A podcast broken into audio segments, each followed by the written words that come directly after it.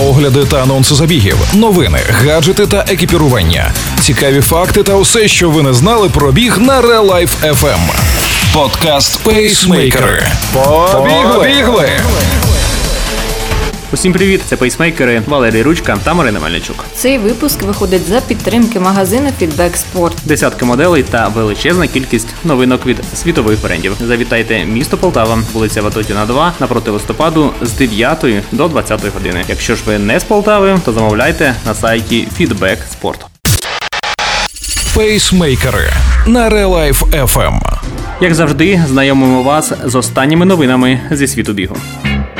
Як ультрамарафони впливають на мозок? Нове дослідження. Новий гаджет визначає особливості питного режиму під час тренувань. Журнал Canadian Trail Running поділився результатами нового дослідження, що доводить ще одну перевагу ультрамарафонів: біг на довгі дистанції корисний для мозку. Автори дослідження хотіли з'ясувати, як ультрабіг впливає на тканини мозку. Для цього вони набрали 23 здорових чоловіків-спортсменів, яких розділили на дві групи: бігунів на короткі дистанції і ультраранерів. Перша група бігла гірський забіг на 38,6 км, а друга гонку на 119,8 км. Після забігу дослідники зробили МРТ сканування мозку кожного учасника і виявили, що обсяг сірої речовини значно збільшився у всіх учасників експерименту. Сіра речовина контролює м'язову активність, що відповідає за сенсорне сприйняття, зір, слух, пам'ять, емоції та мову. Як показують дослідження, чим більше сірої речовини в мозку, тим вище інтелект людини. З віком у людей обсяг мозку може зменшуватися,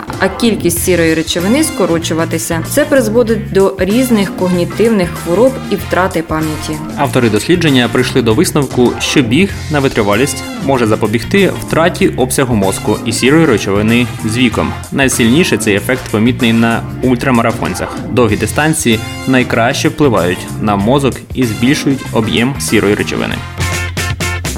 Gatorade придумали стік, який клеїться на внутрішню сторону передпліччя. Після тренування скануєш його телефоном, і ось у вас в додатку рекомендації, скільки потрібно пити перед аналогічною активністю наступного разу. Гаджет міряє втрати рідини, рівень потовиділення, втрати натрію з потом і інтерпретує їх у вигляді простих рекомендацій. Наприклад, пробіжка на 7 км при 27 градусах привела до втрати води приблизно 1000 мл на годину і втрати натрію в середньому 500 мг на літр. Додаток пропонує вжити 30 грам вуглеводів і 150 мл рідини перед тренуванням, від 20 до 45 грам вуглеводів під час пробіжки і 18 грам білка після закінчення. Виробник рекомендує створити чотири профілі для тренування низької інтенсивності в спеку і в холод, і відповідно високої інтенсивності, і користуватися рекомендованим планом харчування. Носити стік весь час не потрібно.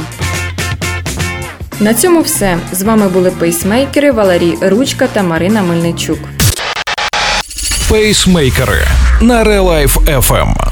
Цей випуск вийшов за підтримки магазину Feedback Sport. Десятки моделей та величезна кількість новинок від світових брендів. Завітайте в шоурум за адресою місто Полтава, вулиця Ватутіна, 2 навпроти листопаду. Працюють з 9 до 20 без перерви та вихідних. Якщо ви не з Полтави, звісно, замовляйте на сайті Feedback Sport. Ми дякуємо за підтримку Бігайте! і тримайте свій темп. Ви слухали подкаст Пейсмейкери на Real Life FM. Real Life FM. Щодня з понеділка по п'ятницю о 7.40 та 16.40. Починайте бігати і слухати нас.